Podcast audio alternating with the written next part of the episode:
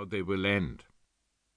A civil war in which the radicals were backed by the wealthiest merchants in the city of London preceded the English Revolution of the 17th century, which ended with the execution of the king and sent shock waves all over Europe.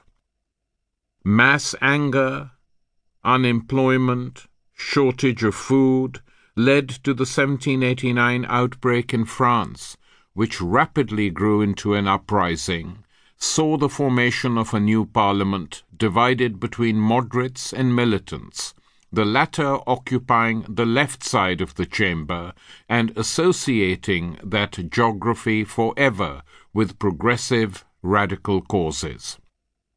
The First World War proved suicidal for three huge empires and unleashed revolutions.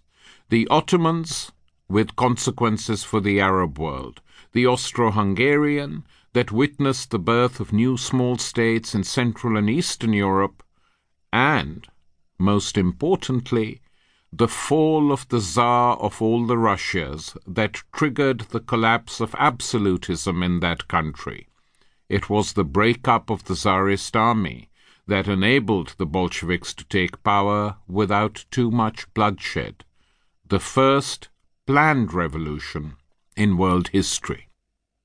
What followed subsequently is still part of the fabric of our everyday political lives. Revolutions in China, in Vietnam, in Cuba, of a very different sort.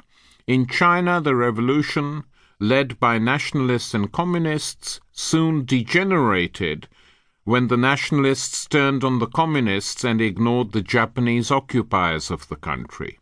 It was the armies of Mao Zedong and Chu Te which spent twenty years amongst the poorest peasants in the countryside, and from there emerged three huge armies that finally drove the Japanese out and the prestige gained by driving the Japanese out enabled them to defeat their local enemies.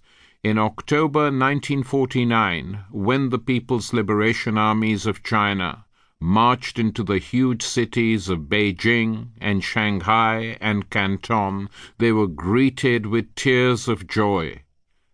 They were liberators, heroes.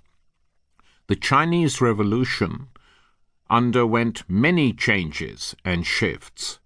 But what marked it apart from the Russian Revolution, which had given birth to it, was that in China the leaders of that revolution had spent 20 years embedded in the masses, learning from them, living like them, and they learnt many lessons which were not to be forgotten despite the excesses of the Chinese Revolution, and there were many, without it, it would not have been possible for China to become the world's largest workshop in the history of capitalism, mimicking and repeating on a much larger canvas what the British had done during the Industrial Revolution.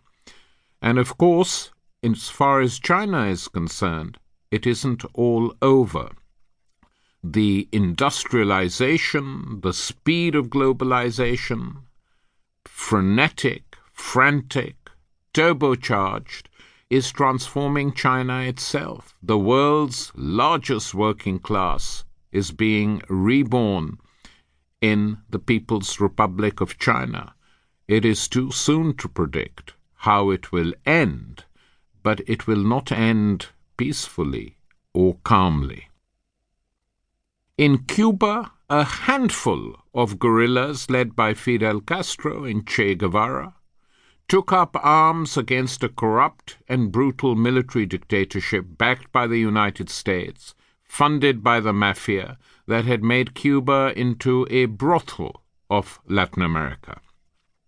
The guerrillas got more support than they had reckoned with, and soon Within a year of commencing battle, they had won over sections of the peasantry, sections of the intelligentsia, sections of the working class.